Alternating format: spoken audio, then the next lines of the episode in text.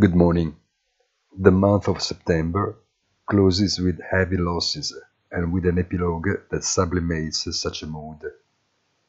Monday's comment said, From now on, unfortunately, we enter a phase of extreme confusion, aggravated by the degeneration of the Ukrainian crisis. The ongoing sell-off is now generalized.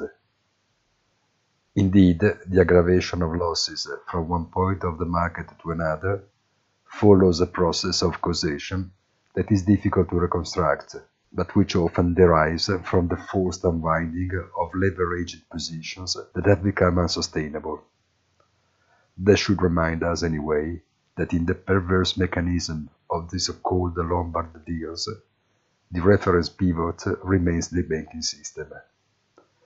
Have a very nice weekend and don't forget our weekly commentary punto della settimana on our site easy-finance.it in the late afternoon.